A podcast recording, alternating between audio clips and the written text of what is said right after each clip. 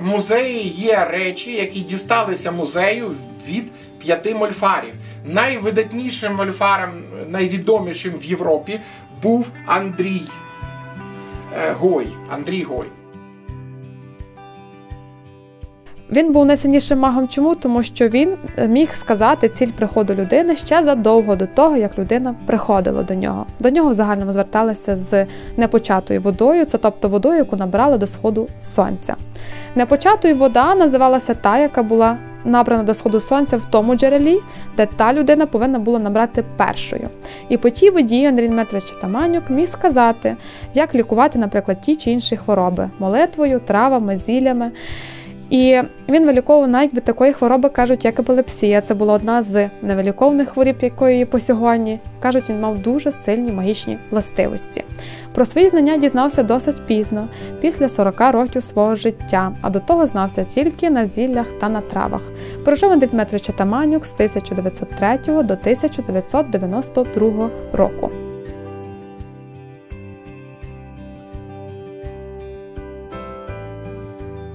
Він також вважається вчителем е, відомого діда Нечая Мульфара.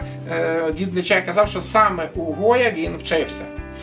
Е, Третя, дуже відома пані Соколовська.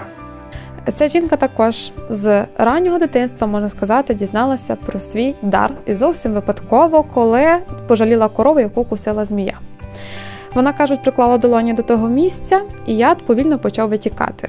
Вона мала надзвичайний дар, вона зцілювала від укусів змій, а кажуть, також мала дар спілкування зі зміями, або ще як кажуть у нас з гадюками.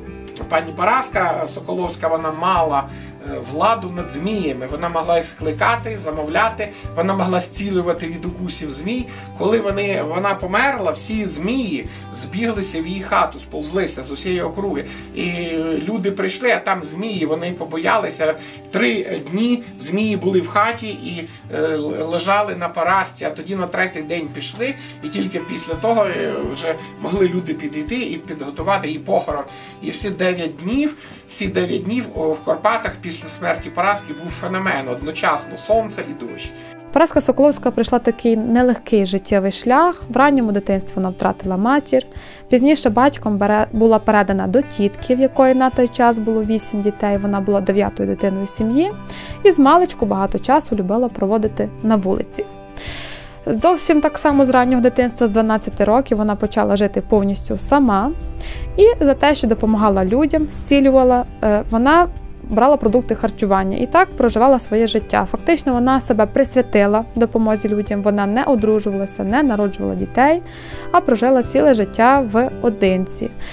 І вона вміла навіть допомагати тим людям, які не приходили до неї власною ногою. Вона вміла робити з глини часнику таку паляничку, яку прикладали до хворого місця, тварини чи людини. Феномен Параски навіть вивчали польські вчені, тому що було дуже цікаво, як тільки за допомогою дотику рук можна зробити щось подібне. Е, На даний час цю жінку так само згадують і по сьогодні, адже, як я казала, колись без медикаментів лікувалася зазвичай тільки в таких людей. Дата народження Параски, на жаль, була не задатована, дата смерті 1954 роки, приблизні роки життя 84-85 років. З Параски, що в нас є, це є гуцульські хустки, які нижче фотографії, також оберіг. Це єдині речі, які вдалося віднайти для нашого музею.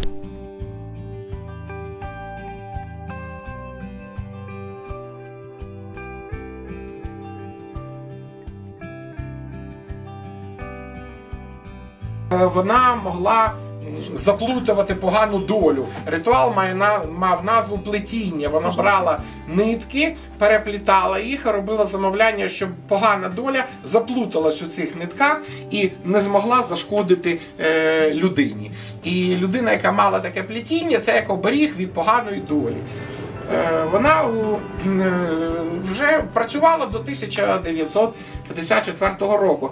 І е, останній мольфар п'ятий це був Дорадуда, той самий чаклун з Румунії, який прийшов до Бульбашовину, став мольфаром. Ось у цих мольфарів п'ять, ось всі інструменти, які є, одежа, ікони, е, рушники, все, що тут є, е, приблизно десь 70% це справжні речі цих мольфарів. Вони намолені, вони напрацьовані ритуалами, вони, як кажуть, працюють, тобто можуть і зараз допомагати людям.